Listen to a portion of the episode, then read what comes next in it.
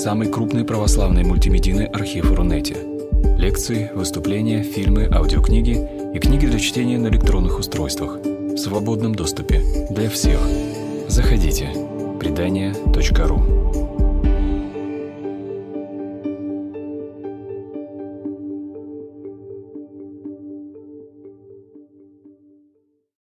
которую я хотел бы сегодня предложить для обсуждения – это онтологический статус Бога или осмысление этого статуса в христианской традиции. Причем сегодня я ограничил э, эту традицию только, только восточной частью, потому что объять за небольшое количество времени и восточную, и западную традицию, вообще почти две тысячи лет христианской мысли, конечно, невозможно.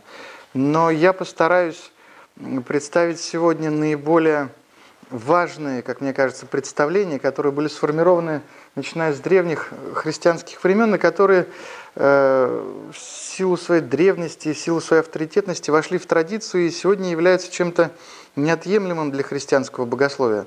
По крайней мере, современные исследования не обходятся без упоминания Василия Великого или Григория Богослова, тем более, конечно, без обращения каким-то более древним свидетельством, касающимся Священного Писания и так далее. Так что сегодня речь пойдет об антологии и теологии или о Боге и бытии. Причем надо сказать, что сама тема эта задается текстами. Она не выдумана, она не является каким-то философским конструктом, она скорее диктуется самим текстом Священного Писания и тем, что называется харифским откровением, то есть словами Бога о самом себе.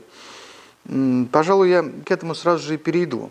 Как хорошо известно, в книге «Исход», глава 3, стих 14, Бог э, говорит о себе странные слова. Точнее говоря, Он дает свое имя.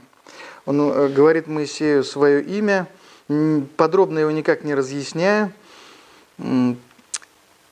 И именно эти слова впоследствии стали для богословия, как и для, для, для библеистов, э, точкой опоры, благодаря которой мыслители, прежде всего отцы, осмысляли то, как связаны Бог и бытие, как вообще мыслить бытие Бога, его онтологический статус, и вообще в каком отношении Бог находится с бытием, потому что вопрос этот отнюдь не тривиальный. Дело в том, что мы привыкли оперировать нашим понятием бытия, или лучше сказать, естественным понятием бытия. Это понятие бытия у нас сформировывается благодаря опыту, благодаря нашим каким-то концептуальным представлениям. Мы все так или иначе имеем представление о том, что значит быть, о том, что такое бытие.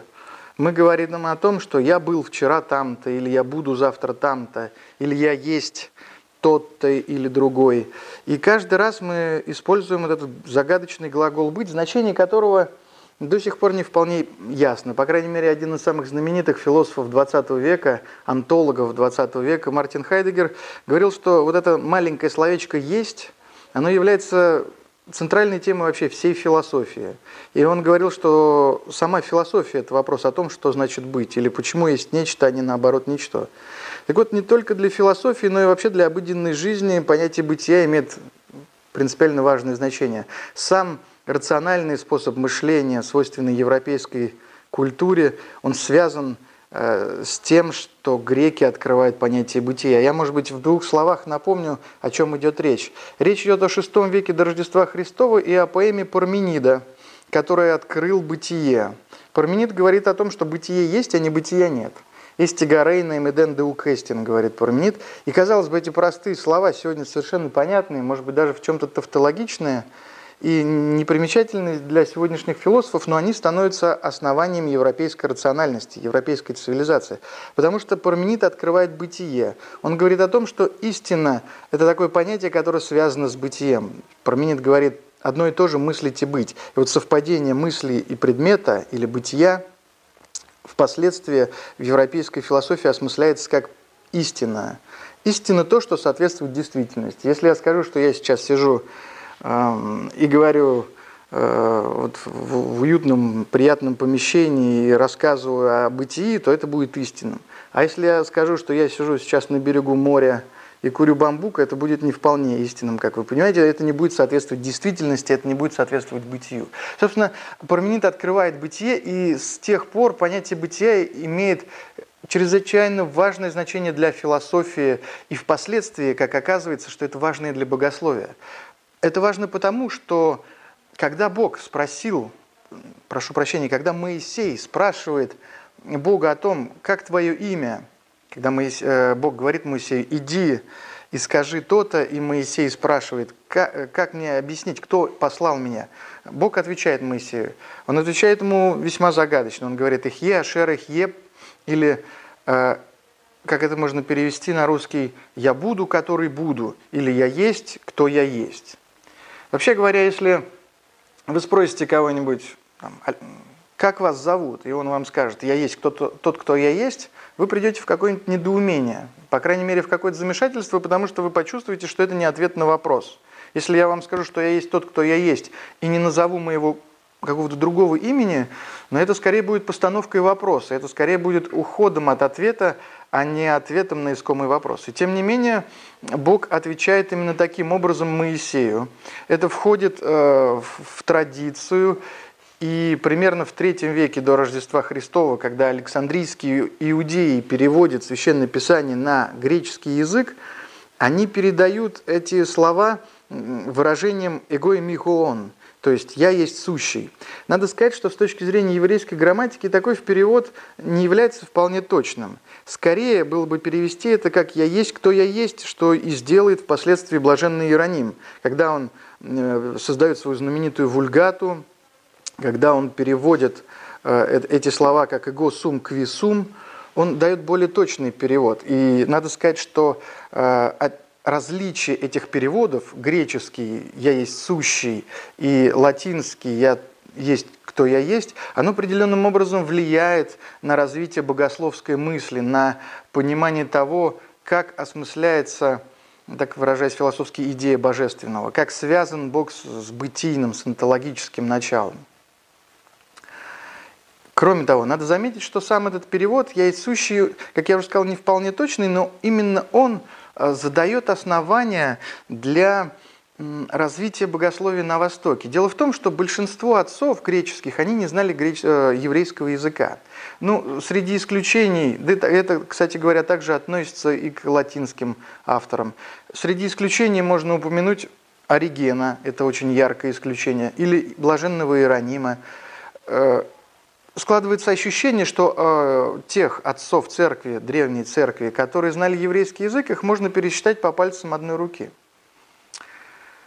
И э, все прочие богословы, не менее выдающиеся, но не знавшие еврейского языка, они опирались на греческий перевод. И, соответственно, они не обращались к оригинальному еврейскому тексту, а осмысляли то, что им было доступно, те тексты, которые были им доступны, и они понимали Бога именно как сущего. Отсюда все это переходит в русскую традицию. Вот, э, хорошо известный образ Христа, у которого на, ним, на, нимбе пишется «хоон», то есть «сущий». Это, такие изображения появляются примерно с X века, если мне не изменяет память. И они указывают на то, что а, вот эти слова Бога о самом себе, они интерпретируются богословами и иконописцами как слова второй ипостаси. И это, это является продолжением мысли доникейских авторов. Дело в том, что доникейские авторы, то есть те богословы, которые были до Первого Вселенского собора, они говорили о том, что э, все ветхозаветные теофании или эпифании, они связаны со вторым лицом Святой Троицы. То есть все, что Бог говорит о самом себе – он говорит через Христа, то есть через Логос. И именно поэтому то, что говорит Бог, говорит Он с помощью Слова Своего, то есть с помощью Логоса. И отсюда все ветхозаветные теофании интерпретировались как связанные со вторым лицом Троицы. Но именно это дает основание интерпретировать этот текст, например, таким образом. К этому приближается в одном месте, например, Василий Великий. А, те э, слова «я буду», «который буду», можно передать таким образом, что словно это пророчество о Христе. Если Логос обращается к Моисею, то есть Христос обращается к Моисею и отвечает, что «я тот, кто я буду», или «я буду, который буду», это можно понять как то, как «я грядущий», это слова из Апокалипсиса. Или тот, кто грядет, я тот, кто буду. То есть, возможно, это одна из возможных интерпретаций. Эти слова можно представить как пророчество о Христе. Но в традицию входит совершенно другое представление, а именно а, такое антологическое его прочтение. Прочтение, которое предполагает, что Бог указывает на свое бытие. Он говорит о том, что Он сущий. В основе этой фразы «Эхия Шерехе» находится глагол «хая». То есть, когда Бог говорит, Он, например, творит мир и говорит «еги ор ва еги ор», то есть «да будет свет», и есть свет, ну или стал свет. Это глагол хая связан именно с бытием, с глаголом быть. И он указывает в данном случае на то, что Бог подчеркивает свою связь с бытием. То есть он указывает, что он сущий. И, именно в, э, и, и впоследствии именно такое представление становится базовым для христианских богословов. Однако существовали в древности и другие переводы. Например, э, впоследствии появляются переводы Акилы и Феодотиона. Фрагменты их переводов сохранились в гекзаплах Оригена. И если э, это, э, это, это именно тот текст, то Акила и Феодотион предложили такое прочтение я буду, я буду, эсомай, эсомай.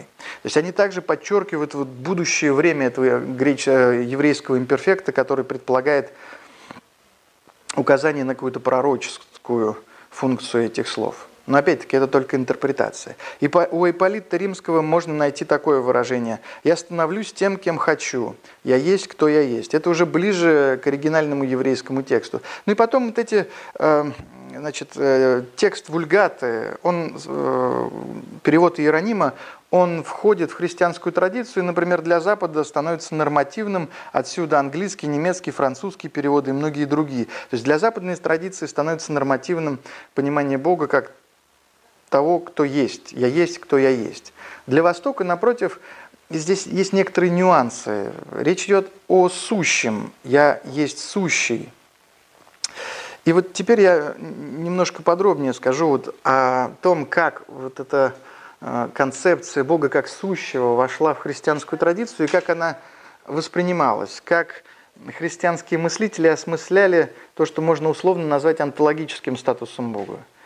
Кстати говоря, э, существуют концепции, согласно которым Бога вообще можно лишить какого-либо онтологического статуса. Это, конечно, не вполне согласуется вот с текстом исхода 3.14, но вот с философской точки зрения такие концепции интересны. Они присутствуют в философской теологии. Один немецкий исследователь, например, предлагал понимать сущность Бога как небытие. И несмотря на то, что это принципиально расходится с текстом Священного Писания, что это расходится с большинством текстов христианской традиции, несмотря на это, в той же восточной христианской традиции можно найти такие тексты, которые вполне согласуются с таким прочтением. И дальше я об этом скажу. Собственно, вот эти слова Бога о самом себе, они настолько богаты возможными интерпретациями, что в истории богословия, в истории философской теологии можно найти совершенно разные прочтения этих слов, которые далеки от однозначности. И каждый раз, вот это зависит от эпохи, от контекста, исследователи выбирают э, те коннотации или те возможные прочтения, которые больше подходят для современной им эпохи. В общем, спрашивает Бог у Моисея, точнее, Моисей спрашивает у Бога, как э, имя тебе, что я скажу людям, и Бог говорит, я есть сущий. И вот мы остановимся на этом прочтении. Бог есть сущий, хо-он. А, надо сказать, что когда христианское богословие начинает развиваться, активно развиваться. Это примерно со второго века нашей эры, когда христианская мысль начинает говорить языком греческой философии, а это происходит примерно в эпоху апологетов, начиная с Аустином, философом и другими мыслителями этого периода, а, в лексикон христианских богословов входят философские понятия они стараются выразить свои богословские идеи языком античной философии. И это, в принципе, совершенно понятно. Потому что на тот момент философия была передовой наукой, альтернатив которой не было. Философия была царицей наук, и вообще говоря, была вершиной всех наук. Она была настолько авторитетна, как сегодня, например, какие-нибудь исследования генетики или квантовой механики, или нейронаук и так далее. То есть это то, во что люди вкладывали все силы, средства, возможности. То есть философия для того времени была передовой наукой. И нет ничего удивительного в том, что христианские мыслители решили воспользоваться возможностями этого, э, этой науки, теми инструментами, которые она дает, и с, и с их помощью выразить истины христианской веры. И постепенно значение философии оказывается настолько важным для, для, для богословия, для христианской культуры, что то можно встретить, например, такую фразу. Она, скорее всего, принадлежит Маркелу Анкирскому, но э, в традицию она вошла под именем, э, приписывалась Иустину философа, и сейчас э, автора этого текста называют псевдоиустином. Так вот, автор пишет, это увещание к язычникам. «О мужи эллины, умеющие разуметь, не кажется ли вам одним и тем же, только с другим артиклем? То, что Моисей сказал «сущий», «хо он», а Платон «сущее», «то он». И то, и другое выражение, очевидно, подобает вечно сущему Богу, ибо Он есть единый вечно сущий, не имеющий возникновения. Вот из этой фразы хорошо видно, что автор подчеркивает онтологический статус Бога, что он интерпретирует статус божественного, исходя из э, формулы «гоон», исходя из слов «я есть сущий». Но при этом обратите внимание, насколько близко он сравнивает Моисея и Платона. Он говорит, что разница между философским пониманием Бога и богословским пониманием Бога заключается лишь в одном артикле. Моисей использует артикль определенный мужского рода «он», тогда как Платон использует артикль среднего рода «то он». И в результате получается, что Платон и Моисей как бы говорят о почти что одних одних и тех же вещах. По крайней мере, в тот момент на, на заре христианской эпохи такое сближение философии и богословия было оправдано хотя бы потому, что это позволяло христианскому богословию выйти на передовые рубежи интеллектуальной культуры. Потому что христианство было первые три века гонимой религией. Оно было маленькой, забитой сектой, где-то на периферии культуры, на периферии римского мира. Но благодаря тому, что христианские мыслители смогли интегрироваться вот эту философскую культуру, они таким образом смогли сразу поднять степень важности и значимости христианской мысли для э, для, для греческой культуры и тем самым сделать ее общезначимой для европейской культуры в целом. То есть этот процесс сближения философии и теологии, с одной стороны, является чем-то негативным, потому что появляется избыточная философизация теологии и, наоборот, теологизация философии. Но вместе с тем это позволяет христианству войти в, христи... Э, в европейскую культуру и стать доминирующим в этой культуре. Это тоже нужно иметь в виду. Так что э, интерпретация священного писания происходит э, с опорой на философию, на философские идеи. А надо сказать, что в этот период философия давала целый комплекс совершенно различных идей, в которых понятие бытия, с одной стороны, являлось базовым. Ну, Платон говорит, например, об истинно сущем, то он, то он. То есть это центральная часть философии Платона, именуемая зачастую теорией идей.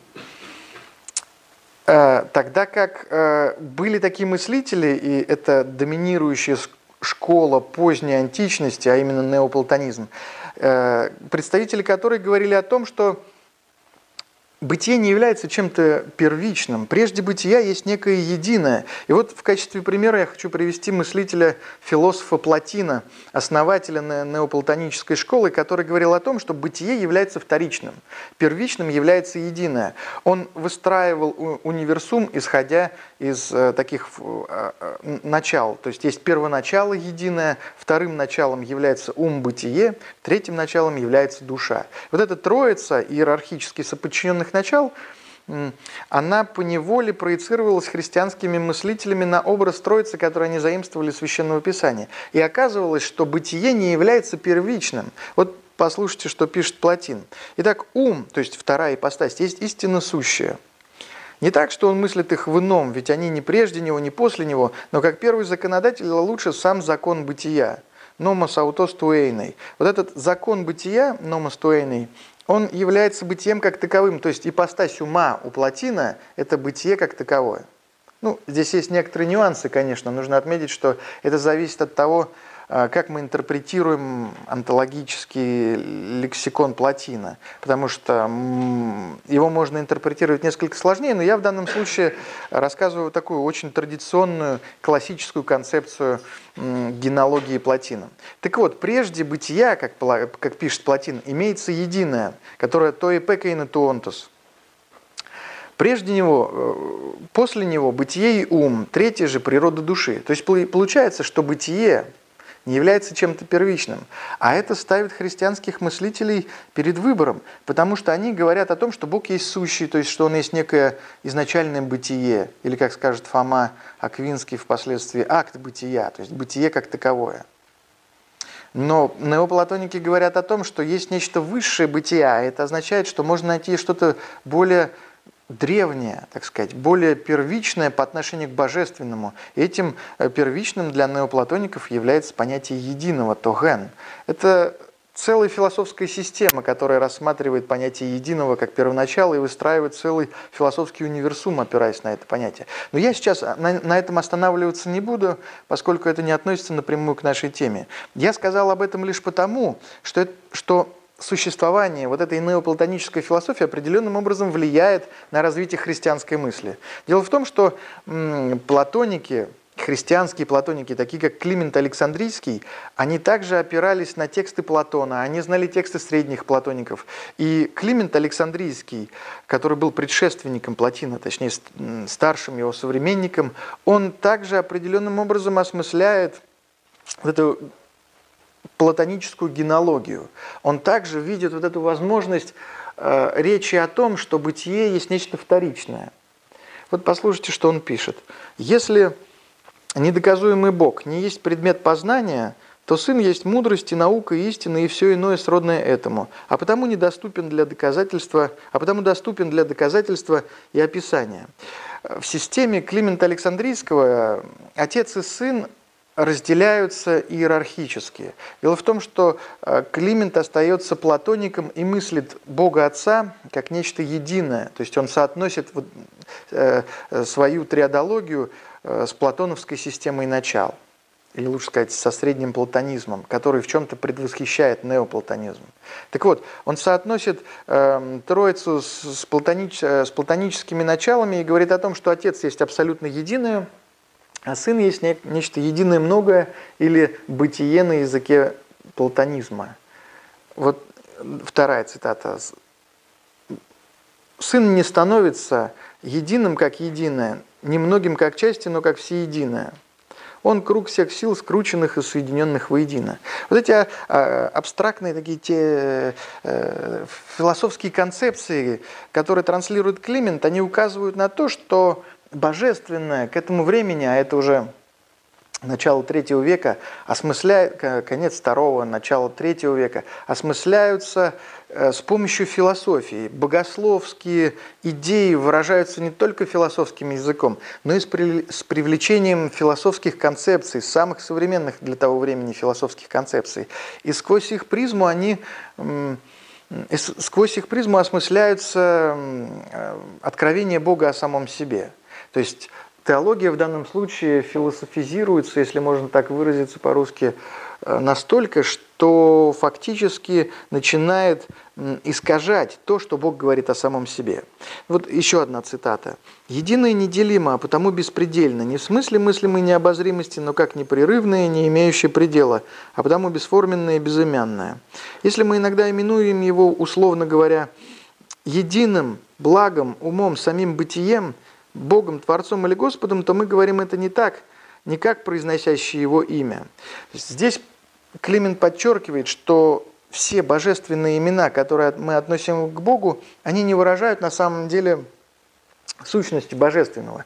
Это лишь условные наименования, с помощью которых мы, как с помощью некоторых не самых подходящих инструментов, можем э, выразить наше представление о божественном.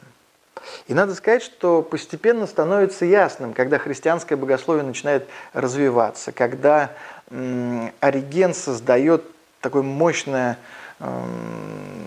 движение, так сказать, библиистики, то есть Ориген создает свои знаменитые гигзаплы и, опираясь на них, придает э, новый новый толчок к развитию библиистики, или лучше сказать, он становится одним из первых выдающихся библиистов, а, в результате чего оказывается, что вот эти философские спекуляции, они уводят христианина от э, текста Священного Писания. Поэтому уже для Оригена, последуя э, человека, сменившего Климента на Александрийской кафедре, э, не кафедре, а э, ставшего во главе Александрийской школы после Климента, вопрос о том, является ли Бог запредельным бытию, оказывается дискуссионным. Вот большая цитата из Оригена, которую я зачитаю, а потом поясню. «Бог не причастует сущности. Нелегко решить, за пределами Бог сущности достоинством и силой, наделяя сущностью тех, кому Он дает ее, или и сам есть сущность. Надо также исследовать, нужно ли единородного и перворожденного всякой твари считать сущностью сущностей, идеей идей и началом, а Отца Его и Бога за пределами всего этого. Вот в этом небольшом фрагменте из трактата против Цельса можно увидеть переплетение целого комплекса богословских и философских идей. Прежде всего здесь видно влияние платонизма. Ориген прекрасно знаком с концепцией блага Платона, согласно которой благу есть и пека и нетесусес, то есть по ту сторону сущности или по ту сторону бытия. Благо, по мысли Платона, есть нечто первичное по отношению к бытию. Ориген прекрасно знает об этом – как он знает и об интерпретации Климента Александрийского. И как видно из этого текста, он ставит это под вопрос. В этом, в этом тексте он полемизирует с платоником Цельсом, который говорит о том, что Бог не причастует сущности или первоначало не причастует сущности, повторяя тем самым Платона. Но Ориген говорит о том, что это философски и богословски проблематично, потому что тезис о том, что Бог по ту сторону сущности, во-первых, не согласуется со Священным Писанием, то, что Бог говорит о себе «Его и Мигуон, я есть сущий», а для Климента, ой, а для Оригена, который является прежде всего библеистом, экзегетом, богословом, это принципиально важно.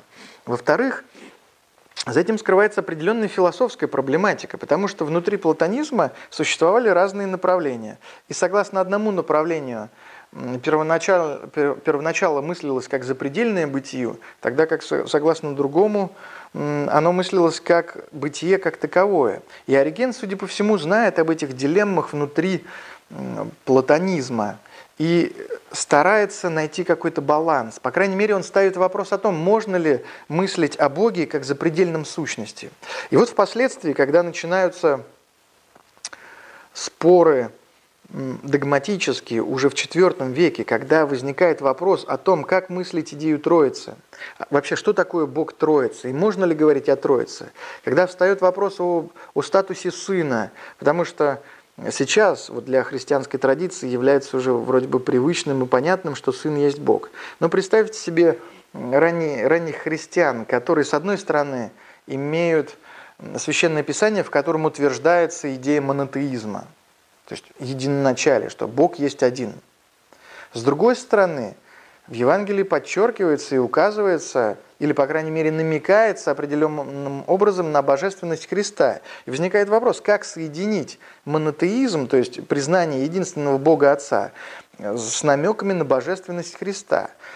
Естественным образом это не могло не поразить, породить э, очень большие баталии среди богословов, среди христианских мыслителей. И так возникает Э, арианский кризис. Так возникают арианские споры, в ходе которых богословы определенным образом выстраивают, опираясь на философский концептуальный аппарат, выстраивают идею Троицы. То есть возникает формула, которая привычна для догматических учебников сегодня, но которая, была, которая с большим трудом далась христианским мыслителям в IV веке. Э, формула очень простая, что Бог есть одна сущность в трех ипостасях. Сегодня это звучит достаточно привычно, но тогда это, э, это вызывало большие проблемы. Так вот, поскольку речь идет о сущности Бога и ведутся споры о том, какая это сущность, связан ли Христос или Логос с Отцом по сущности, э, вот эта проблематика приводит к тому, что Э, речь о сущности Бога выходит на первый план. И в результате э, представление о том, что Бог превосходит сущность, уходит на второй план. То есть получается так, что говорить о сверхбытийности Бога затруднительно потому, что Бог осмысляется как некая сущность.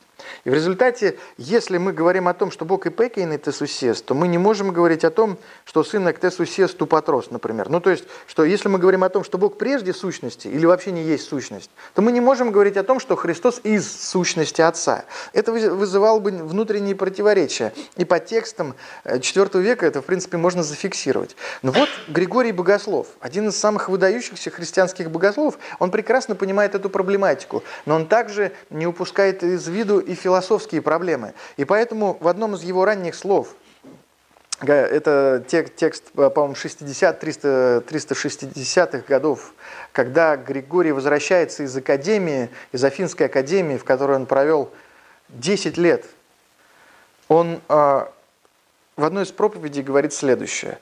«Поразмыслим прежде всего о том, что Бог – Первое. Самое прекрасное и высочайшее из сущего. Второе. Если только не угодно возвести его и выше бытия, или юпер тенусиан, то есть превыше сущности. Или третье, в нем поместить всецелое бытие, от которого оно и у других. Вот этот маленький фрагмент Григория Богослова удивительным образом вот вбирает в себя всю философскую проблематику предшествующей, вот, предшествующей философии. Почти что тысячи, тысячу лет философских баталий сконцентрированы вот в одном предложении Григорием Богословом. И в этом плане он, конечно, гениален. Собственно, что хочет здесь сказать Григорий Богослов? Он говорит, что есть три способа мыслить онтологический статус Бога. Во-первых, Бога можно помыслить как нечто сущее, то есть существующее среди других сущих или высшее сущее. Во-вторых, Бога можно помыслить как то, что выше бытия. И в-третьих, Бога можно помыслить как бытие. То есть у нас есть как бы три возможности. Да? Сущее, бытие, сверхбытие. Это говорит о том, что Григорий Богослов был очень глубоким философом. Он был не только богословом, он очень прекрасно и глубоко э, чувствовал современную ему философию. Он знал основные идеи неоплатонизма.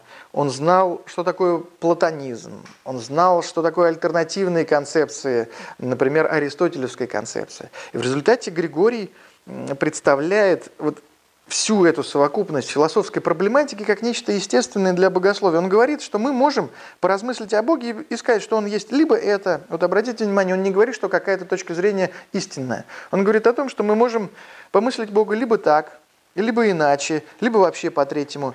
И он не говорит, какая из этих э, позиций является наиболее адекватной для богословия. Впоследствии, спустя примерно 15 лет, Григорий Богослов, когда он зайдет на Константинопольскую кафедру э, накануне Первого Вселенского собора, он произнесет несколько важных речей, знаменитые его пять слов о богословии, в которых он уже будет склоняться к третьей позиции, которую я сейчас озвучу. Григорий Богослов говорит, «Бог всегда был, есть и будет, а лучше всегда есть. Ибо был и будет – это отрезки нашего времени и приходящей природы, а сущий – всегда. И так он сам называет себя, беседуя на горе с Моисеем, ибо он заключает в себе всецелое бытие – которая не начиналась и не прекратится. Ну, кстати говоря, вот это «не начиналось и не прекратится» – это буквальная цитата из, из Плутарха.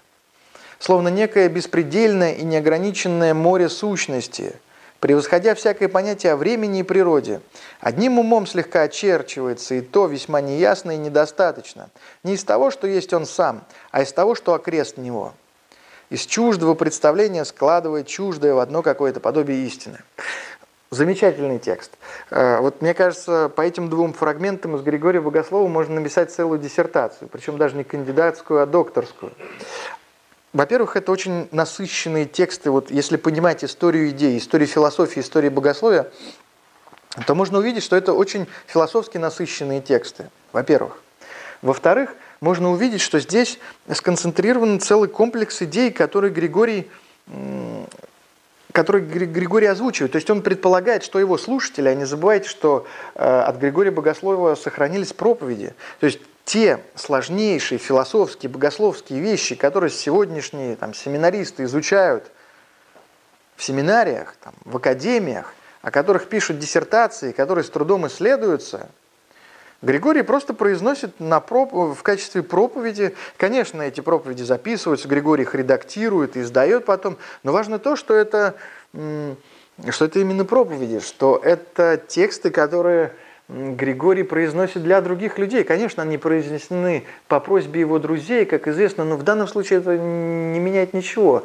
Он выходит э, нам вон, грубо говоря, и произносит вот такие сложные для богословия вещи – Судя по всему, он делает правильно, потому что мы теперь имеем возможность распутывать вот эти богословские узлы, которые он оставляет. А что он имеет в виду? Ну, во-первых, вот первая, первая часть этой фразы указывает на, это, это ссылка на Платона, который говорит о том, что было, есть, и, было и будет это отрезки приходящей природы и так далее. Тут он намекает на Платона. Дальше он подключает к этому Моисея, то есть э, подключает текст Священного Писания и говорит о том, что Бог есть сущий. Но как Григорий Богослов интерпретирует это? Он говорит, что Бог заключает в себе энауто, энхеото, сюлабон эхей то эйный, то есть как бы заключает в себе всецелое бытие, собирает в себе всецелое бытие. Что это может значить? Ну, во-первых, это можно вот показать текстуально, что Григорий Богослов никогда не использует вот это выражение «сюлабон эхой» для указания на сущность какого, как, э, какого-либо предмета. То есть в данном случае выражение, что Бог заключает в себе всецелое бытие, указывает на то, что Бог каким-то образом объемлет бытие как таковое, что он э, как бы непосредственно связан с этим бытием. Но из этого еще не следует, что сущность Бога есть бытие. Обычно слова Григория Богослова толкуются таким образом, что для Григория сущность Бога – это бытие и ссылается вот на этот текст. Однако, если более внимательно его разобрать, то окажется, что Григорий отнюдь не отождествляет сущность Бога с бытием. Он показывает, что мы складываем наше представление о божественном из каких-то чуждых представлений, как он пишет, в какое-то одно подобие истины. То есть мы говорим о том, что вот эта полнота бытия, она, она находится периаутон, то есть как бы вокруг Бога или окрест Бога, при нем, около Него. Бог вмещает, объемлет всецелое бытие, но сущность Бога этим еще не выражается. Дело в том, что вот та мысль, которую я озвучил, когда когда цитировал Климента Александрийского, который говорил о том, что а, божественные имена не, не, неадекватно выражают божественное, то есть они лишь условные наименования, эта мысль становится традиционной для, для христианского богословия, прежде всего для восточной мысли. А, на Востоке закрепляется концепция божественных энергий, о которой я еще скажу, согласно которой все, что мы говорим о Боге, мы говорим не по сущности, не о сущности, а об энергиях, то есть о действиях Бога. То есть то, что мы говорим о Боге, мы говорим о Его действиях. И это вполне, в общем, разумная концепция, потому что о сущности непостижимого Бога нельзя ничего сказать. Потому что либо Бог непостижим, и мы не знаем, что такое сущность Бога, либо мы играем в какую-то игру и говорим, что Бог, конечно, непостижим, но сейчас я напишу три трактата и, там, и, и пять диссертаций, диссертаций о том, что такое сущность Бога. В этом есть э, вот определенная ирония, потому что много говорится о том, что Бог есть бытие. Вот Фома Аквинский, о которого я уже упоминал, он говорит, что Бог, сущность Бога – это бытие. Фома говорит о том, что сущность Бога тождественна его бытию. Тем самым Фома вступает на очень сложный путь, потому что оказывается, что с одной стороны он признает непостижимость Бога, а с другой говорит, что это непостижимое есть не что иное, как бытие. Конечно, он оговаривается, что бытие на самом деле для нас непостижимо, но возникает вопрос, а на каком основании, собственно, идет вот это отождествление сущности Бога с чем-либо? Неважно, бытие это или свет, или любое другое благородное, богословское или философское понятие. В данном случае это значение не имеет. Важно то, что сущность Бога с чем-то отождествляется.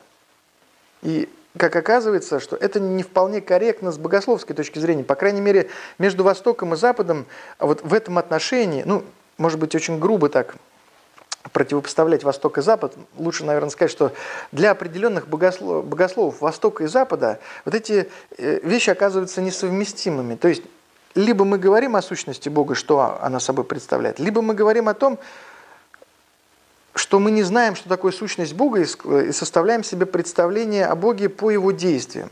И вот эта вторая концепция, она развивается каппадокийцами и подхватывается другими восточными богословами. Тогда как точка зрения Фомы в данном случае восходит к Августину, Иларию Пиктовийскому и вообще западной традиции.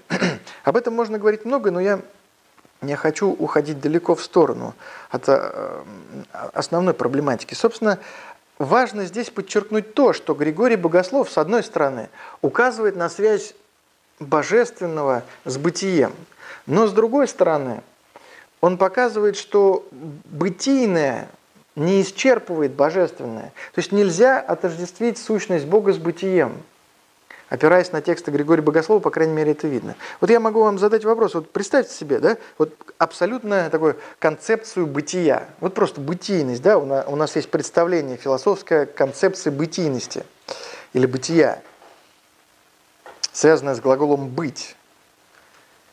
И вот я могу задать вопрос. Можем ли мы отождествить ее с сущностью Бога? Можем ли мы вот эту абстрактную концепцию связать с божественным – и сказать, что вот сущность Бога – это бытие. Как вы считаете? Вот и мне тоже так кажется, потому что, потому что в этом есть вот какой-то соблазн философии, который по понятным причинам вкрадывается в христианскую культуру, начиная со второго века, и определенным образом трансформирует или искажает слова Бога о самом себе. Потому что Бог хочет сказать «я есть, кто я есть», и словно бы уйти от, от, от ответа на этот вопрос.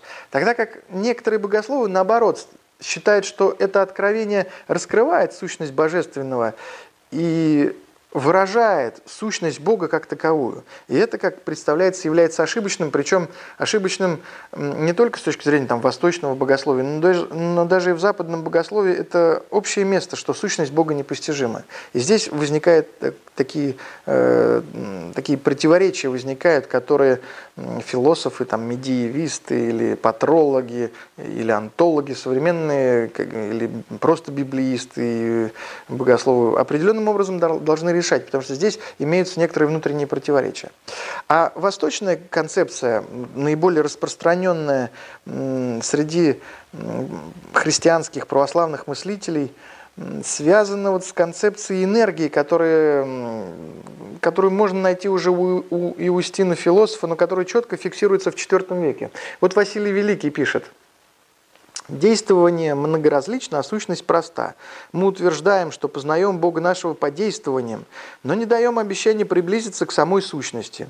Ибо хотя действования Его до нас и не сходят, однако же сущность Его остается неприступную. Это знаменитое письмо Василия Великого. Некоторые исследователи сегодня, это надо отдельно отметить, стараются интерпретировать эти слова таким образом – что Василий здесь имел в виду только гносеологию. То есть он говорит, что это только для познания так. Тогда как с точки зрения антологии энергия ничего не значит. Но эта интерпретация, она очень странная и, честно говоря, совершенно удивительная, потому что из текста Василия, во-первых, это совершенно никак не следует, это во-первых. Во-вторых, с философской точки зрения, Такая интерпретация невозможна потому, что в IV веке в ранней христианской культуре не различалась антология и эпистемология или гносеология таким образом, как это делают современные мыслители и как это происходит, начиная с нового времени. Вот в новое время происходит действительно разведение антологии и гносеологии, тогда как предшествующая культура, она настолько сближала антологию и гносеологию, что вот на примере Платона хорошо видно, что антология и теория познания – это в принципе-то одно и то же. Например, учение об идеях Платона – это одновременно и антология, и эпистемология. То есть это два в одном, это совершенно нераздельный синтез. То же самое мы имеем и в христианском платонизме, и вообще в христианской философии, э, по, по крайней мере, раннего периода, ну и к, к Византии в целом это, я думаю, можно отнести. Так что те исследователи, которые говорят, что Василий Великий в данном случае имеет в виду только одну гносеологию, просто заблуждаются. Они не хотят признавать, что в данном случае Василий действительно говорит о концепции божественных энергий и совершенно четко выражает эту концепцию. С моей точки зрения, в общем, здесь э, спорить даже и не о чем. Вот взять, например, Григория Низкого. Следующая цитата принадлежит ему. «Из всех имен, — пишет Григорий, — которые служат руководством к познанию Бога, каждый имеет свое особое внутреннее значение. И в боголепнейших именах нельзя обнаружить никакого слова без какого-либо определенного смысла. Отсюда ясно, что каким-либо именем обозначается не сама божественная природа, но нечто из того, что относится к ней. Вот это тон периаутен, титен, титон периаутен. Это означает, что то, что мы говорим, выражает не сущность Бога, но то, что как бы вокруг нее – а крест нее. Это та же самая концепция, что и у Василия Великого, что и у Климента Александрийского, что и у большинства других восточных богословов. Смысл ее достаточно прост. Вот есть некая, в кавычках, сущность Бога, совершенно непостижимая, которая каким-то образом действует и таким образом проявляет себя. И эта сущность, будучи непостижимой, оказывается постижимой только в отношении своих действий. То есть Смысл достаточно простой. Энергия познаваемая, а сущность непознаваема. Все это, повторяю, можно найти в IV веке в достаточно четко выраженном виде. Как это связано с темой нашей беседы, с, онтологическим статусом Бога? Связано это непосредственным образом, а именно – те концепции, те божественные имена, которые мы относим к Богу, то есть бытие, там, свет, вечность и что угодно другое, все это не выражает сущность Бога, но все это сказывается как бы окрест Него. По-русски, наверное, так нельзя выразиться. Все это сказывается о Его действиях, о Его делах. То есть Бог проявляет милосердие к людям, и за это Его называют милосердным. Бог творит мир – и за это его называют Творцом. Бог говорит о себе, что Он есть сущный, сущий, и за это его называют сущим или бытием, и так далее и тому подобное. То есть э, все божественные имена представляют собой определенные функции.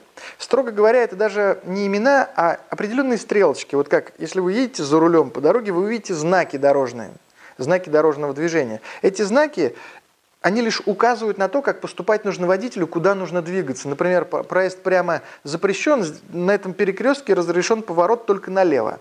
Вот примерно то же самое представляет собой богословские понятия, богословские концепции. Они не являются именами Бога в строгом смысле слова. Они представляют собой определенные знаки, которые говорят богослову или мыслителю, что в каком направлении нужно двигаться. Они говорят, не говорят о том, что сущность Бога есть бытие. Василия Великого – Григорий Богослова именно так интерпретирует, но это ошибочно. Божественные имена указывают на то, что вот если ты будешь идти вот в этом направлении, если ты будешь думать о Боге таким-то образом, то ты будешь двигаться в правильном направлении. Это не значит, что ты достигнешь Бога. Это не значит, что Он тебе откроется. Это не значит, что манна небесная сразу на тебя снизойдет. Это значит только то, что двигаясь так, ты не ошибешься. Двигаясь так, ты будешь приближаться к Богу. Остальное уже зависит от тебя. То есть богословие в этом смысле, оно лишь предлагает определенные инструменты для человека. Оно, его не нужно абсолютизировать, оно не дает вам истину в законченном виде. Оно оставляет возможность для собственного действия. Оно оставляет возможность для того, чтобы человек сам начал двигаться к Богу. Потому что если определенные философские концепции абсолютизировать, то мы можем выдать Бога за эти концепции. То есть мы можем спутать Бога с философскими понятиями и концепциями. Как это происходит вот в случае Фомы Аквинского, которого я вот здесь все, ругаю и ругаю. На самом деле я с большим уважением отношусь к Фоме Аквинскому. Это действительно выдающийся ум, вот великий мыслитель. Но это не означает, что с ним нельзя не согласиться в чем-то. И поэтому я позволяю себе не согласиться с ним, ну потому что для этого есть определенные основания. Так вот, если отождествлять Бога с Его именами, то есть если двигаться вот с точки, вот, э, разделять точку зрения блаженного Августина, который говорит «quod habet hoc est», то есть то, чем Бог имеет, то, чем Бог обладает, то, что Бог имеет, то Он и есть. То есть те божественные предикаты, те божественные атрибуты или божественные имена, которые мы относим к Богу, согласно Августину, тождественные Его сущности – Августин говорит, что о Боге вообще нельзя сказать ничего акцидентального. То есть все божественные имена, по мысли Августина, относятся к сущности Бога. И здесь мы имеем две совершенно противоположные концепции. Вот это надо зафиксировать. восточная концепция, которая говорит о том, что сущность Бога и имена принципиально различные. Мы, сущность и энергии божественные различные. То есть сущность Бога проста и едина, а энергии многообразны и непросты. Они могут быть простыми, они могут быть сложными, они могут быть разными. То есть здесь есть различие сущности энергии, сущности предикатов, сущности и имен. А на Западе другая концепция. Согласно этой концепции сущности, имена тождественные. И в результате мы приходим к тому, что мы обожествляем концепции, обожествляем имена. Бог отождествляется со своими именами, и эти имена абсолютизируются. И в результате мы приходим к тому, что Бог и есть имя. То есть Бог превращается в имя, и таким образом мы создаем концептуального идола.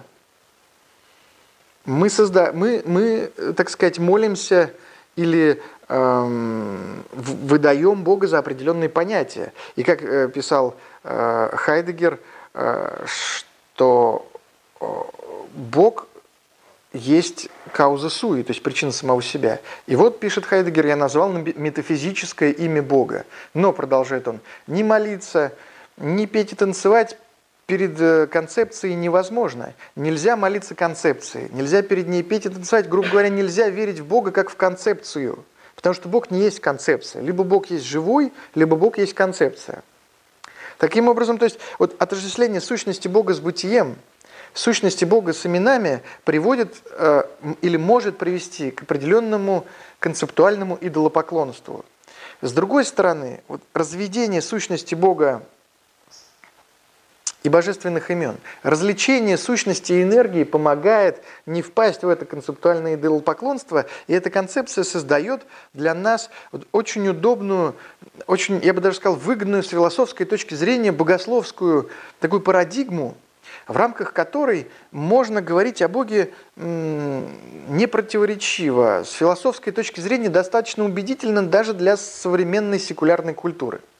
По крайней мере, а, концепция различия сущности и энергии представляет нам возможность такого богословия, такой концепции божественного, которая избегает очень важных э, критических замечаний в адрес в свой адрес. Ну, по крайней мере, вот сущность атеистического мировоззрения можно описать одним предложением, одним коротким предложением. Бога нет – или Бог не существует. Вот обратите внимание, смысл этой фразы связан с понятием бытия. Если мы исключаем из нашей рациональности концепцию бытия, такой проблемы вообще не возникает.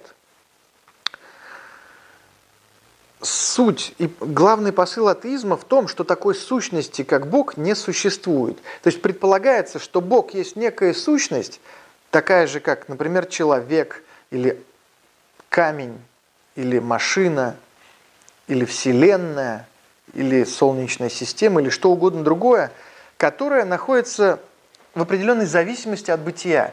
То есть, что Бог есть некое сущее, которое зависит от бытия. Вот в этом сути, как мне кажется, а, а, а, один из важнейших посылов атеистического мировоззрения. То есть вот корень атеизма заключается в том, что Бога нет, не существует, что Он лишен бытия. Но такая точка зрения возможна лишь в том случае, если мы понимаем Бога как некое сущее, как некую сущность, которая вторична по отношению к бытию. Но если мы встанем на точку зрения Фомы Аквинского, который говорит, что сущность Бога – это и есть само бытие, то говорить о том, что Бога нет, противоречиво. Потому что если мы отождествляем Бога с бытием, тогда нельзя говорить, что Бога нет, потому что это значило бы говорить, что бытия нет.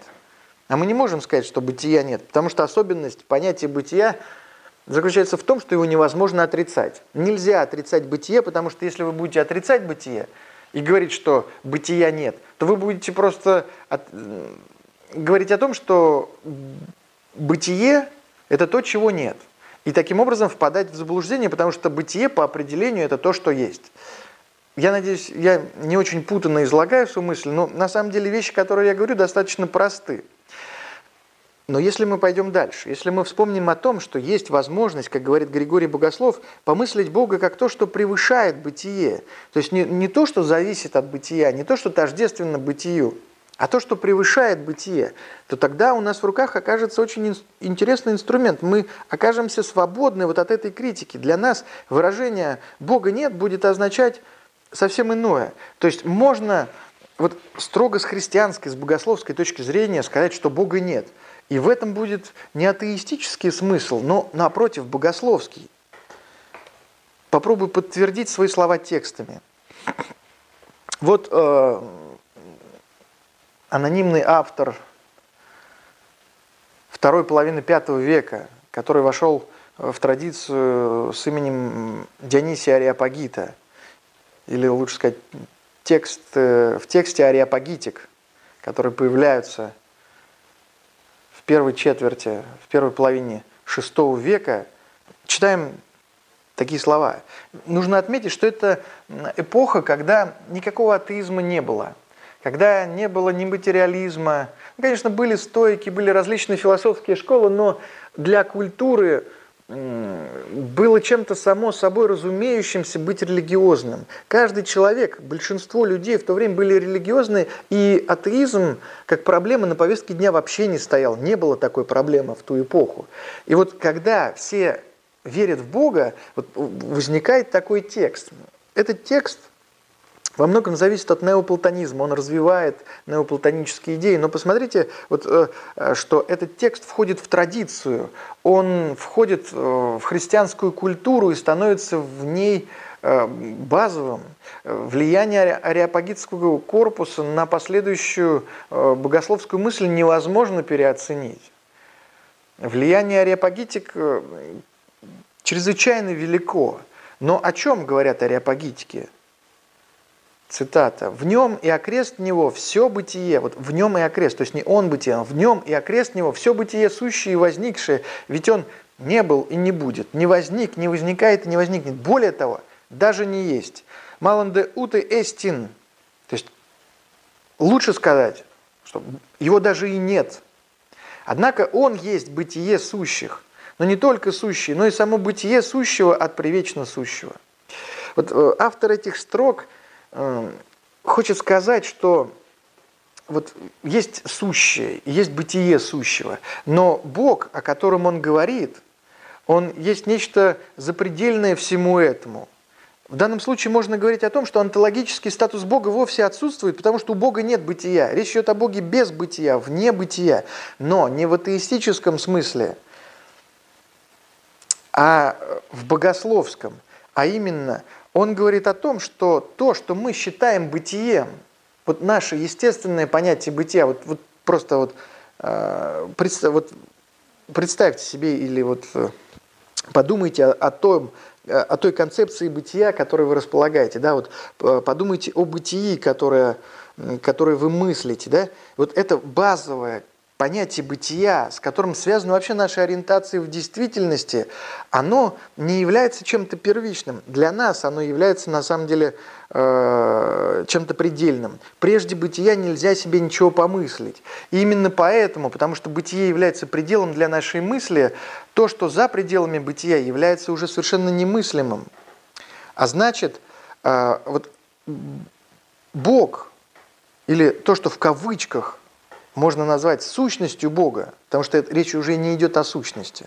Речь идет о некой сверхсущности, но опять же это лишь игра слов. Сущность, сверхсущность – это все, это все онтологические понятия, которые просто намекают нам на то, в какую сторону нужно двигаться. То есть Бог – вот для автора этого текста не есть нечто бытийное, но есть нечто внебытийное.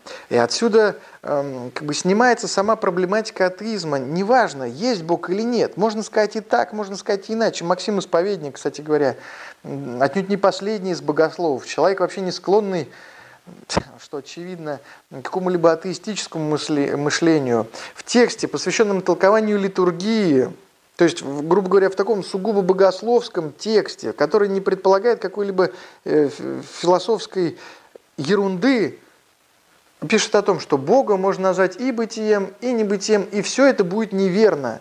То есть неверно сказать, что Бог есть, неверно сказать, что Бога нет. Понимаете, вот, вот в чем суть этой концепции, в чем суть этой позиции? Она снимает онтологическую проблематику как таковую, когда мы говорим о Боге. То есть рациональность европейская устроена таким образом, что когда бы мы, о чем бы мы ни говорили, мы всякий раз начинаем с бытия. Вот возьмем любой пример из истории науки, вообще в принципе из науки. Исследует ли человек, э, например, я не знаю, там какие-то генетические проблемы? Или исследует ли человек там какие-нибудь квантовые флуктуации, что угодно другое? Да, важно то, существует эта флуктуация или нет. Существует что-то, вот, что он исследует или нет. Там, спорит человек об эволюции, существует эволюция или не существует. То есть во всех научных вопросах важна, важна вот эта онтологическая предпосылка, что предмет исследования прежде всего должен быть, должен существовать. Если предмета исследования не существует, тогда о нем нечего сказать, тогда вообще просто говорить не о чем. Если эволюции не существует, то не нужно строить концепцию эволюции, да? Э, не нужно развивать эти идеи. Если, я не знаю, квантов не существует, то тогда не нужно никакой квантовой механики, ну и так далее и тому подобное. Я не знаю, там, э, ну вот были концепции эфира или теплорода, современная физика их отбросила. Соответственно, говорить сегодня о теплороде, ну, по крайней мере, смешно, потому что не признает физика существования такого, эм, такого субстрата или, не знаю, такого образования, как теплород. Следовательно, если теплорода не существует, то и говорить не о чем. Вот обычный научный способ мышления отталкивается вот именно от такого способа, от такого способа мыслить. Да? Предмет исследования в первую очередь должен существовать. Когда мы переходим к богословию, то эта методология уже теряет свою актуальность, потому что, говоря о Боге, вопрос о бытии не является первичным. Когда безумец, реча в сердце своем, несть Бог – тогда мы должны обратить внимание не на то, что Бога нет, о чем говорит безумец, но безумец ведь говорит о чем? В сердце нет Бога. Рече безумец в сердце своем, да, то есть говорит безумец в сердце своем, что нет Бога. То есть Бога нет в его сердце. Это не значит, что его объективно нет там, как, я не знаю, там, э, как объективен какой-нибудь трамвай, который едет сейчас где-то в Москве. Или, там, или солнце, которое греет нас каждый день. Не в этом смысле. Для безумца важно то, что в его сердце нету Бога. И, то есть вопрос о бытии или небытии Бога переводится таким образом с объективного ракурса в субъективный. То есть если человек в самом себе находит Бога, в сердце своем находит Бога, то все вот эти споры, все вот эти доказательства бытия Бога, они уже не имеют значения. Или, по крайней мере, они принципиально вторичны они теряют свою значимость в силу того, что если человек находит Бога в сердце своем, то это и есть единственное место, где он может его найти. Не в своем воображении, там, не в своих фантазиях, там, не в каких-то доказательствах, которые мало кого убеждают, что совершенно не случайно. А если человек находит в сердце своем Бога, то он уже обретает какой-то опыт Бога. И здесь нужно, конечно, задать вопрос о том, что, что вообще это значит, каким образом человек находит Бога в сердце своем.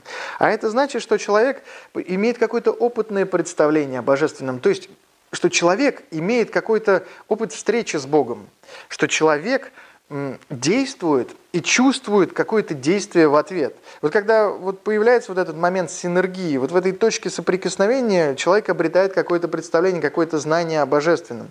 А если у человека есть только голые концепции, если у него нет опыта, но есть только доказательства, то эти доказательства его не будут убеждать. Какая разница, что если кто-то математически доказал, что Бог существует, если этот Бог мне не помогает, если люди страдают, если кругом в мире зло, да, что это вообще значит для человека?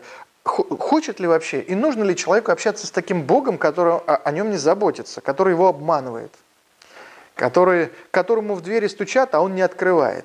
И то есть получается, что проблема зла, вопрос о страданиях, оказывается гораздо ближе э, для богословия, оказывается более первичным, чем абстрактные доказательства бытия Бога, чем речь об онтологическом статусе Бога, потому что, повторяю, он, этот онтологический статус не является чем-то абсолютно заданным, потому что мы настолько привыкли мыслить в категориях бытия, мы настолько привыкли вот к этому бытийному дискурсу, мы так так сказать, находимся, вот, э, живем в эпоху Парменида, в эпоху доминирования бытия, что для нас просто уже совершенно непривычно размышление о том, чего не существует. То, что не существует, мы относим либо к сказкам, либо к каким-то мифам, но мы не придаем этому значения в научном плане. Ну, там, кентавры, Зевс, единороги, я не знаю, там, говорящие львы и слоны, это все относится к какой-то мифологии. Однако вот здесь есть принципиальная разница. Когда я говорю о том, что Бог вне антологии, речь не идет о таком, так сказать, низком уровне небытия. То есть Бога нет не в том смысле, как нет Зевса, например, или как нет Кентавра или Пегаса. Бога нет в другом смысле. Его нет в том смысле, что речь о нем бессмысленно начинать с бытия, бессмысленно искать какого-то вот доказательства бытия Бога и лишь впоследствии пытаться увериться в Боге. Возможно, э, это нужно сразу отметить, что это лишь моя философская концепция, или, можно сказать, философско-богословская концепция. Возможно, я э, здесь в чем-то не прав. Возможно, этот путь, который нужно еще как-то проверить. Но опираясь на тексты, можно сказать и зафиксировать, что о Боге богословы авторитетные, богословы говорили таким образом, они выразили эту мысль. Вот я упоминал Максима Исповедника, вот, пожалуйста, цитата из его местогогии. «Сам по себе Бог никоим образом никак ни сущий, ни возникающий, ничто из сущего и возникающего, так как по природе он не соответствует ничему из сущего, и поэтому он скорее не бытие, поскольку сверхбытие». Понятно, что здесь Максим развивает идеи ареопагитского корпуса. Понятно, что Максим здесь хочет вот показать, что вот этот онтологический дискурс, способ мыслить о бытии Бога, он нуждается в осмыслении. То есть все богословы, в том числе и Максим, исповедник и автор ареопагитского корпуса, будут согласны с тем, что можно сказать, что Бог есть. Более того, даже нужно с этого начинать. Потому что в послании апостола Иакова читаем, что прежде всего нужно признавать то, что Бог есть. Нужно веровать в то, что Бог есть. Но вот вопрос о том, что значит это есть. То есть вот это есть, оно оказывается отнюдь нетривиальным. Что значит это выражение «Бог есть»? В каком смысле есть? Где есть? В сердце человеческом есть? В природе есть? Вообще, существует он как сущее, то есть есть в бытии, где конкретно Бог есть. Как это понимать? Вот это такой вопрос, который побуждает человека задуматься. То есть он побуждает человека не следовать привычным своим онтологическим представлениям. Вот мы знаем, что кирпич существует, стол существует, телефон, часы, ноутбук существует, какие-то вещи конкретные существуют, там, человек существует, видеокамера существует. Можно ли сказать, что Бог существует в таком же смысле, как мы говорим об этих вещах? Но очевидно, что нет. Во всяком случае, Афанасий Великий э, прямо писал, что нельзя бытие Бога сравнивать, уподоблять бытию человека. Это совершенно иной тип бытия. А если это иной тип бытия, не такой, с которым мы привыкли иметь дело, то как нам его мыслить? Является ли бытие Бога это чем-то лишь сверхбытийным, то есть является ли бытие Бога лишь чем-то просто высшим по отношению к нам. То есть мы говорим о том же самом сущем, о котором говорим, когда упоминаем часы, телефон, стол и так далее. Является ли Бог а, а, высшим сущим? То есть является ли он также зависимым от, от бытия? Вот в чем вопрос. Потому что если мы рассмотрим эту проблематику более внимательно, мы увидим, что э, речь о Боге не должна строиться по образу субъект-предикат, да? не должна строиться э, по образу привычного онтологического способа размышления.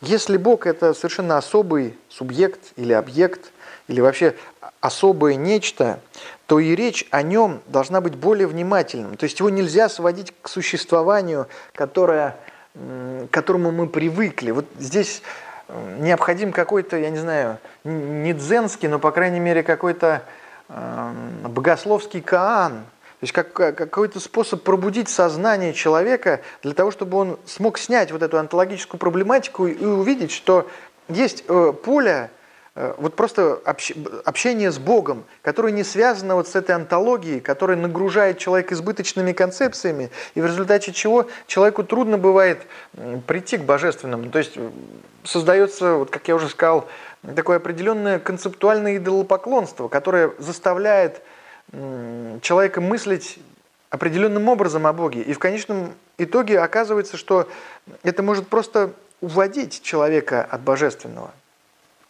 Вот Григорий Палама говорит, что всякая природа предельно удалена и совершенно чужда природе божественной. Да, вот то различие между человеческим и нечеловеческим, то есть божественным.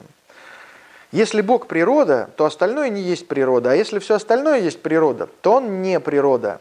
Равно как Он не есть сущее или бытие, если остальное есть сущее – а если он сущий, то все остальное не есть сущее.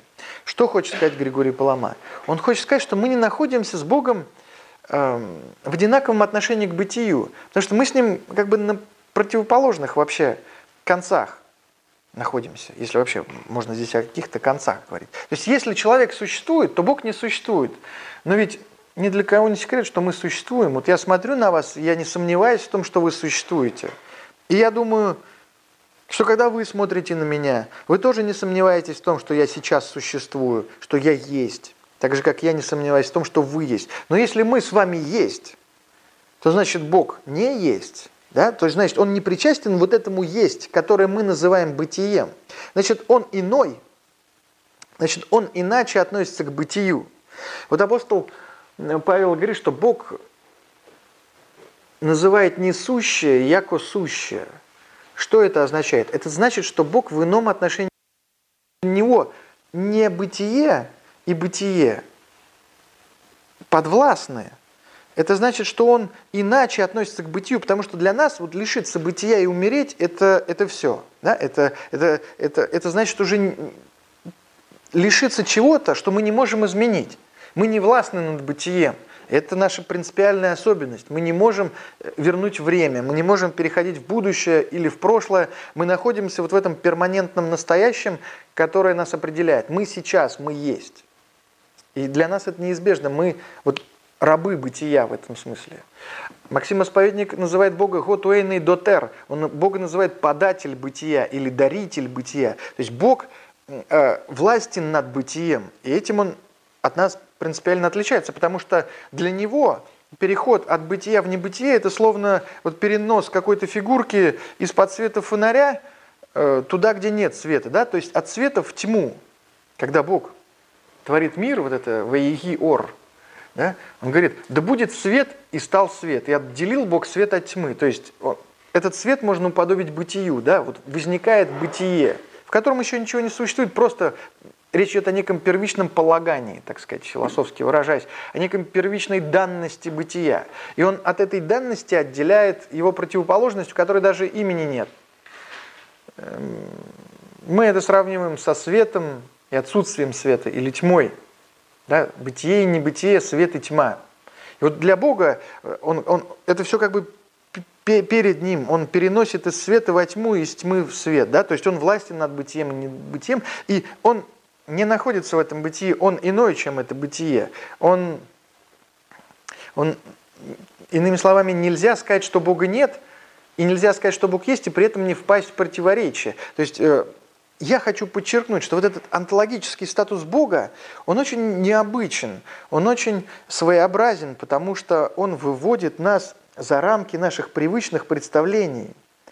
Он высвобождает нас. Вот если мы освободимся от этих концептуальных наслоений, связанных вот с нашей европейской культурой, с нашей европейской философией, к которой мы привыкли, в рамках которой мы растем, хотим мы этого или не хотим, даже если мы не имеем отношения к философии, мы просто э, включаемся в эту культуру благодаря нашему языку. Так вот, э, хотим мы этого или не хотим, но мы определенным образом зависим от, от, от, от истолкования бытия, от понимания бытия.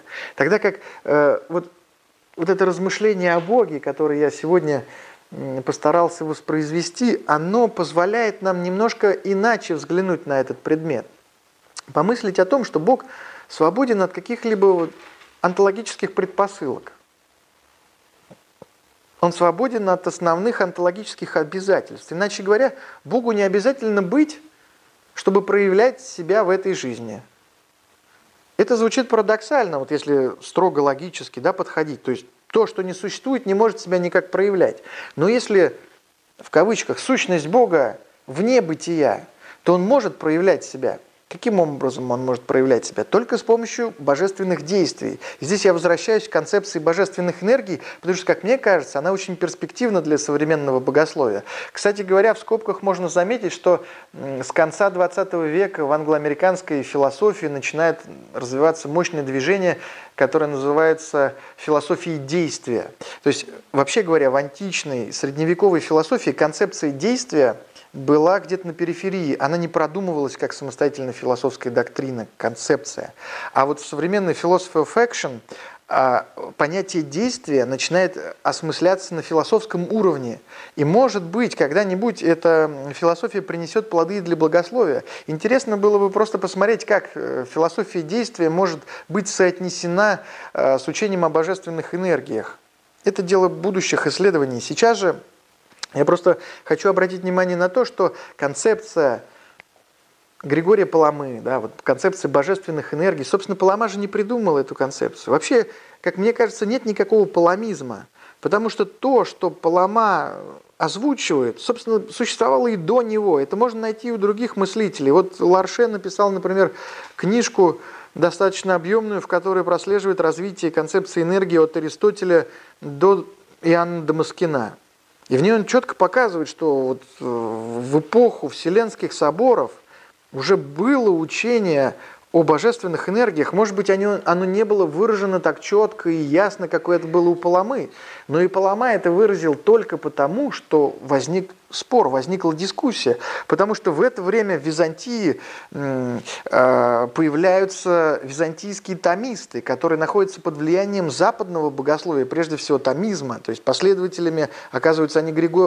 Э, Фомы Аквинского, и которые чувствуют несогласование восточной и западной философии, то есть они чувствуют вот, это, вот этот конфликт между тождеством сущности и действий в Боге, о чем говорил Августин, и различием сущности и, и действий в Боге, о чем говорили каппадокийцы. И вот возникает полемика между византийскими томистами и паламитами – и в результате это все приводит к тому, что Палама был вынужден зафиксировать концепцию божественных энергий, но он ее не придумал, он ее просто выразил, подобно тому, как э, просто э, э, какие-то богословы или там библеисты выражают какое-то учение, которое содержится в Священном Писании. Они не придумывают его, подобно тому, как в IV веке было выражено учение о Святой Троице. Оно ведь не было выдумано, оно было просто постепенно осмысленно и выражено в корректных богословских понятиях. Так и здесь. Концепция божественных энергий не была придумана, она просто была, она долгое время созревала и просто потом была выражена как наиболее адекватная, как корректная богословская концепция, адекватная, перспективная философская концепция, я бы даже так сказал. Так вот, время мое подходит к концу, поэтому я закончу кратким ответом на некоторые вопросы, которые я озвучил Э, вот в программе своего нынешнего выступления. Собственно, к чему я все это говорил, стараюсь подвести некий ясный итог, уже не блуждая, не выражая это как-то философски или там богословски путано, но предельно ясно, насколько это в моих силах. Вопрос первый. В каком все-таки отношении находится Бог и бытие? Ответить на этот вопрос достаточно сложно, но я в свете всего вышесказанного постараюсь ответить следующим образом. Бог относится к бытию как к чему-то, Бог относится к бытию как к своему действию, как к своей энергии. Иными словами, можно сказать, что э, бытие есть божественная энергия, некий первичный акт божественного действия. Причем Бог остается Богом и до этого действия, и без этого действия. То есть он как бы вне бытия.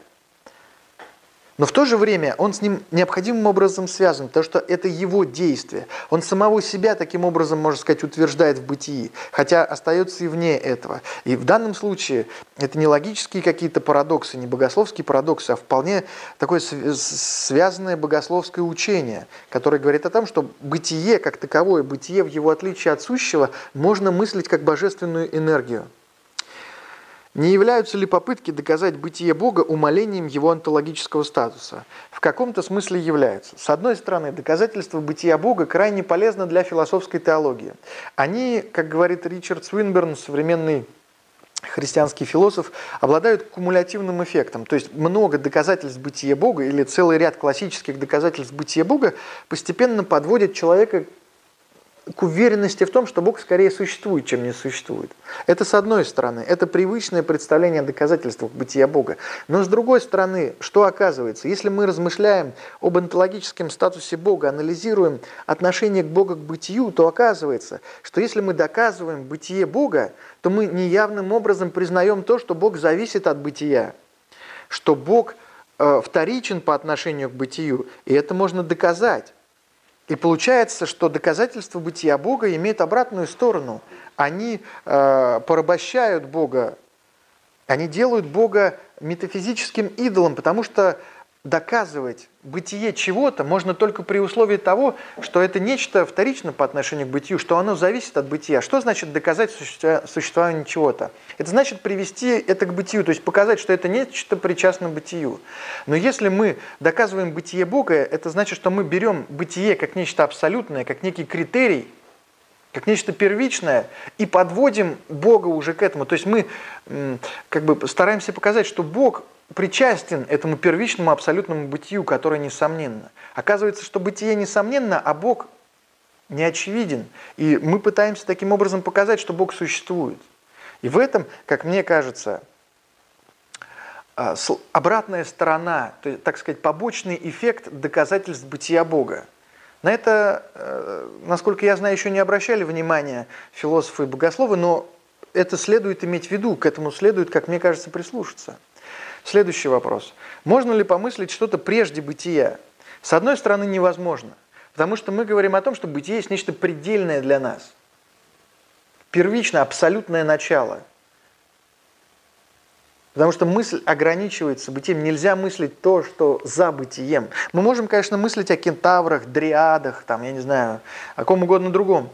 Но это то, что относится к мифологии. В рамках рационального дискурса, в рамках рационального способа мышления нельзя помыслить что-то прежде бытия, потому что, это, потому что бытие является абсолютным началом. Что такое метафизическое идолопоклонство? Метафизическое идолопоклонство – это то, что происходит, когда мы отождествляем Бога с понятием – когда мы выдаем Бога за понятие, когда мы отождествляем Бога с бытием или с сущим, или с сущностью, когда мы говорим, что Бог есть это, тогда как Бог есть и это, и что-то другое, и вообще ничто из этого. И, наконец, последнее. Как учение о божественных энергиях может помочь современному богословию? Я уже, строго говоря, ответил на этот вопрос, но повторюсь. А, учение о божественных энергиях обладает большим философско-богословским потенциалом. Во-первых, оно интересно чисто с философской точки зрения, потому что оно соответствует современным тенденциям в философии, как я уже сказал. Во-вторых, оно интересно с точки зрения византийской философии, потому что нам концепция энергии была более-менее проработана. Наконец, она интересна потому, что Аристотель вводит это понятие, и у него концепции действий и энергии связаны. И для философии это вполне законная тема и очень авторитетная тема. С другой стороны, это для философии, да? с другой стороны, для богословия это опять-таки достаточно э, важная тема для исследований. Во-первых, потому что здесь э, проходит э, определенный водораздел между восточной церковью и западной. Потому что для, зап... ну, например, для католического богословия сущность Бога тождественна его предикатом. И так это начинается с Августина. В современном католическом катехизисе можно найти утверждение на этот счет. Так что сущность Бога тождественны его предикатам и таким образом тождественны его имена, то есть имена тождественной сущности. Таким образом, э, мы имеем две противоположные концепции, концепцию западную и восточную, которые сами по себе, э, вот проанализировать их отношения, как-то соотнести, посмотреть, э, как они взаимодействуют, как они противоречат друг другу, само по себе это уже достаточно интересно. Но и с точки зрения богословия, с точки зрения, я бы даже сказал, того, что называется опытным богословием, это интересно, потому что концепция энергии, божественных энергий, она, несмотря на свой такой философский бэкграунд, она дает возможность человеку освободиться от избыточных концепций и дает и делает упор на том, что речь идет о каком-то богообщении. Оно ставит понятие опыта на первое место. И это видно, например, по текстам Григория Паламы, который говорит о том, что то, что он озвучивает, это касается не слов и вообще там не понятий то, что он говорит, э, то, что он говорит, связано с действием, с опытом. Палама это часто подчеркивает, что то, о чем он говорит, является опытной наукой. И, как мне кажется, вот, э, здесь происходит важный переход от каких-то абстрактных метафизических концепций к более конкретным каким-то опытным э, действиям, которые единственное только и могут э, привести ищущего человека к Богу. Если человек ищет действительно, то концепция энергии, как мне кажется, могла бы быть для него очень полезна. На этом я, пожалуй, остановлюсь, потому что время мое стекло. Спасибо за внимание. Вопросы? Если есть, то я постараюсь ответить. Первый вопрос. А кто сейчас, вот вы сказали, очень спорят, разбираются кто сейчас занимается исследованием и пытает, пытается все-таки расширить те познания, которые уже были там, как вы сказали, тысячелетиями доказаны. Просто давно уже искал, но не нашел ни одного института, который именно исследует. Я вот со многим не согласен, по многому у меня есть э, свои мнения, свои суждения, которые объясняют с моей точки зрения логично. Я тоже не говорю, что я есть истина во последней инстанции. Но вот пообщаться не с кем. С кем можно было пообщаться? В частности, вот эти же вопросы разобрать. Пытаюсь объяснить, в каком все-таки отношении находится Бог и бытие. Вы правильно сказали, и очень интересно у нас получается, если все-таки по следовать по тому, как у Георгия Богослова, он очень умно, очень хорошо все прописал, нам это устраивает. Нас это устраивает, всех это понимает. Это смирило там э, религии, смирило богословские всякие там тенденции притязания, что греха таить, в этом уже присутствовала э, и церковь, которая зачастую вместо истины ставила свои какие-то личные амбиции и, опять-таки, гордыню самоутверждения, а не истину, понимаете, да? Э, поэтому были какие-то разногласия. А вот если смотреть, как вы правильно сказали, по Василию Великому, или же по уже Георгию Григорию Низкому. Нет. Георгиев, там в основном Григорий. Так. Ну, Григорий, ничего. Я, как говорится, не шибко изучал латынь, просто это латынь посмотрел. Ну, кстати, вот по, Фомо, по Фоме Аквинскому тоже очень хорошо. Бог, само бытие в каком смысле получается? Если мы решим, что Бог находится над бытием, что, в принципе, с моей точки зрения логично – Потому что бытие – это то, что мы на уровне своего развития можем сейчас, как вы правильно воспринимать и осознавать.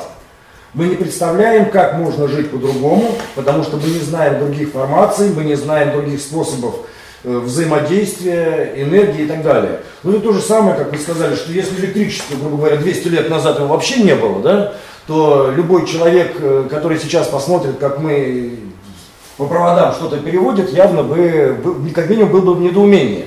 Для нас это уже сейчас осознанно. Мы используем какие-то знания и навыки, пускай это назовем какой-то частью там, божественного знания, которую мы научились осознавать, и, соответственно, мы ставим ее э, на службу себе, кто-то на службу добру, кто-то на службу, не знаю, жадности и так далее, неважно.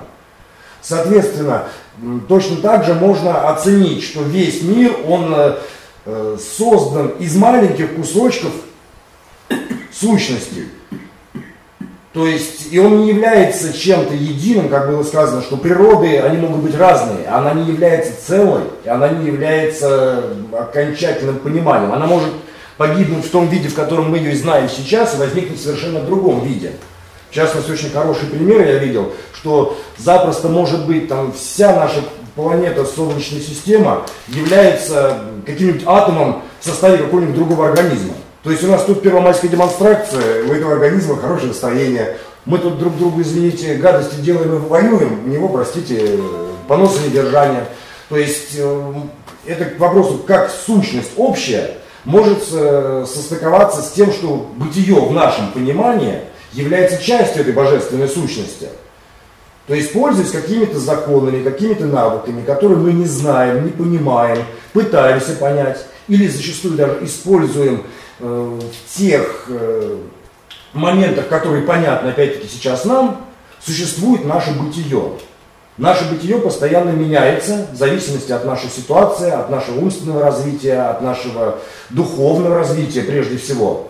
Ведь тоже уже не секрет, и те же ученые доказывали, что та же левитация, она в принципе существовала. Человек был другой, он умел пользоваться другими инструментами, которые тоже являются божественной энергией, назвать, божественными энергиями. Мы эти возможности потеряли. Зато мы научились чему-то другому. А если бы человек по-другому организовал свое бытие, может быть, он бы не научился, там, не знаю, плавать, летать, думать, зато бы умел также передвигать предметы. Простите, я не очень понимаю, в чем вопрос. Вопрос, я, я честно не понял, почему явно происходит спор между тем, что первично сущность или бытие, потому что я лично, лично я не вижу противоречия. Все лаконично очень складывается. Сущность – это набор правил, которые нам до конца непонятны. Более того, мы их никогда не поймем. Это как раз что предел недостижим для человека для человека в нашей формации, в нашей сущности. То есть э, святость, она доступна только э, Богу, причем даже не Богу Сыну, Иисусу получается. Он тоже к нам пришел, когда он говорил «я тот, кто я есть», может означать именно то, что он сам, то, что его как раз э, создали и сформировали для того, чтобы он пришел к нам сейчас сюда на землю и попытался нам здесь как-то, как вы сказали правильно, показать дорожку, по которой стоит идти, чтобы в конечном итоге приблизиться и прийти правильно. И на самом деле он тоже в этот момент грешной своей на земле являлся частью этой единой сущности, но не самим Богом. И он таким способом это нам объяснял, чтобы нам это было понятно. Я тот, кто я есть. Он един для нас, Бог, Бог Отец, Бог Сын. Потому что мы не понимаем, Бог, мы не можем понять, что такое Бог Отец целостное, но в том виде, как э, божественное создание прислало нам Спасителя на землю, он попытался нам это передать. Это вопрос? Ну, я этот вопрос, прежде всего, я, я разве... ощущение, да, что вы развиваете какую-то ну, я пытаюсь... другую концепцию, да, и Нет, концепцию как раз... можно сопоставить. давайте я попробую ответить на то, что да. я, по крайней мере, ухватил. Да, в чем проблема сущности и бытия? Дело в том, что вот с точки зрения логики и антологии, есть базовая концепция бытия, которая опирается на глагол «быть». Вот «быть» первично, да? А дальше, исходя, ну, я вам просто объясняю, как это вот в философии, в истории антологии, в антологии э, Парменид открывает вот этот глагол «быть». И дальше начинает развиваться антологический лексикон. Вот есть базовый, даже грамматический, так, собственно, в данном случае философия опирается на грамматику, базовое понятие да, бытия, быть. Затем от него есть производное понятие, вот как э, глагол «быть» «эйной» по-гречески является базовым, от него появляются такие дериваты, то есть производные, как понятие «усия» – сущность, «то он» – сущее, «таонта» – сущее. Кроме того, впоследствии появляется еще термин «гюпраксис», который мы называем сейчас существованием. То есть есть э, базовое такая интуиция бытия у нас, э, от которой впоследствии мы производим целый ряд онтологических понятий, сущность, сущий и так далее. Бытие остается всегда первичным для онтологии. Понятие сущности, оно уже вторично, хотя бы потому, что сущность по определению – это существующее нечто, то есть то, что есть, нечто, что есть. Понятие сущности вторично в том смысле, что оно уже предполагает нечто существующее – Тогда как глагол «быть» взятый сам по себе, он еще не, пред, не предполагает никакой сущности. Это просто некая данность, это некое полагание, как говорил Кант. Это просто вот бытийность, взятая сама по себе, она вне всякой сущности. Более того, как говорит Хайдегер в одном месте, «Sein kann nicht sein» – «бытие не может быть». Если бы оно было, продолжает Хайдегер, оно бы уже не оставалось бытием, а стало быть сущим. А стало бы сущим. То есть речь идет о различии бытия и сущего. Есть нечто первичное, то есть бытие, быть, и есть нечто вторичное, существующее, все существующие вещи. Вот, например, мы с вами пришли в какой-то момент в бытие. Мы с вами сущие, но бытие как таковое никогда не, на, не начинало существовать, потому что это противоречие. Бытие – это то, что, э, это то, благодаря чему то, что есть, есть. Бытие – это то, в свете чего мы опознаем нечто как существующее. То есть понятие бытия – это такое удивительное понятие, которое не начинает быть. Бытие есть, как говорит Парменид. Оно есть всегда. Более того, если мы будем докапываться до слов, то мы поймем, что мы не можем сказать, что бытие есть. Потому что бытие – это просто бытие, оно даже не есть. Потому что есть сущее – сущее вторично по отношению к бытию. И надо сказать, что ваш, ваш вопрос и ваше недоумение вполне закономерны, потому что я все время забываю о том, что это нужно пояснять, потому что даже для моих коллег, философов, это не является самоочевидным. И то, о чем я говорю, это, эм, так сказать, плод долгой исследовательской работы, потому что я специально занимался историей антологии.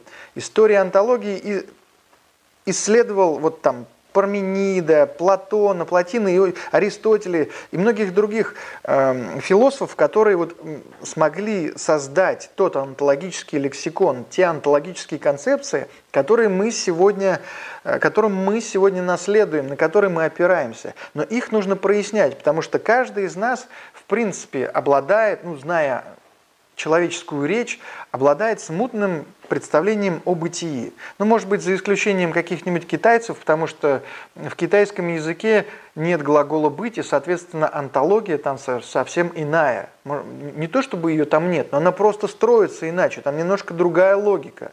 Но я сейчас это просто как в качестве ремарки оставляю за скобками. А, тогда как для нашей европейской культуры, для наших там, греческого языка, латинского, русского и так далее. Э, глагол «быть» имеет первостепенное значение. И, соответственно, вот та антология, которую мы выстраиваем, мы выстраиваем, опираясь на язык. И как «быть» является первичным, и понятие сущности и сущего являются производными от него, так и, так и здесь. То есть э, бытие является первичным, сущее является вторичным по отношению к бытию. Потому что нельзя мыслить сущее без бытия. Но можно помыслить бытие без сущего. Ну, здесь подмена понятий происходит на самом деле, потому что, вы правильно сказали, это очень путает. Э, в разных интерпретациях как раз э, или же бытие воспринимается как то, на основании чего возникает сущность, вот которую мы видим там стол, табуретка, или же наоборот, у нас э, получается, что сущность это непознаваемый, неосязаемый набор данных, часть, миллионную часть которых мы не знаем, мы знаем только маленькую-маленькую капельку, и из нее создано тот бытие, то, что называем быт. То есть вот здесь э, уже в простолюдинстве, наверное, появилось слово быт, а мы бытом воспринимаем дом, а, грубо говоря, очаг, да, нашу деятельность. То есть тогда вот бытие в понятии э, чего-то единого целого, из чего все строится, и наоборот тот вариант быт, как человек уже себе его э, назвал в просторечии то, с чем мы привыкли жить, операции трогать, вот, вот здесь вот подмена понятия. Может быть, действительно в просторечии быта возникает, и, и эти понятия смешиваются, но когда я говорю об антологии и когда я исследую патристические тексты, я все-таки опираюсь на строгую науку, так сказать, фундаментальную, фундаментальный философский раздел антологии. Когда я говорю об этом, я веду речь не о простонародном, так сказать, языке.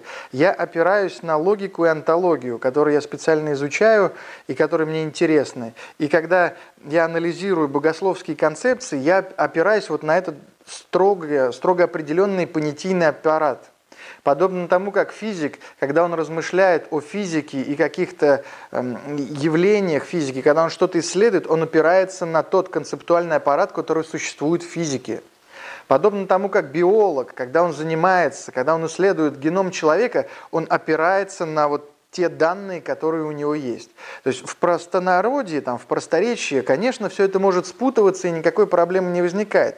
Но когда мы с научной точки зрения подходим к предмету, когда мы опираемся на научные данные, на логику, на антологию, на науку, э, на, на историю философии, на историю понятий, на историю науки, когда мы анализируем тексты, тогда собственно, и возникает вот эта проблема, которую я озвучил.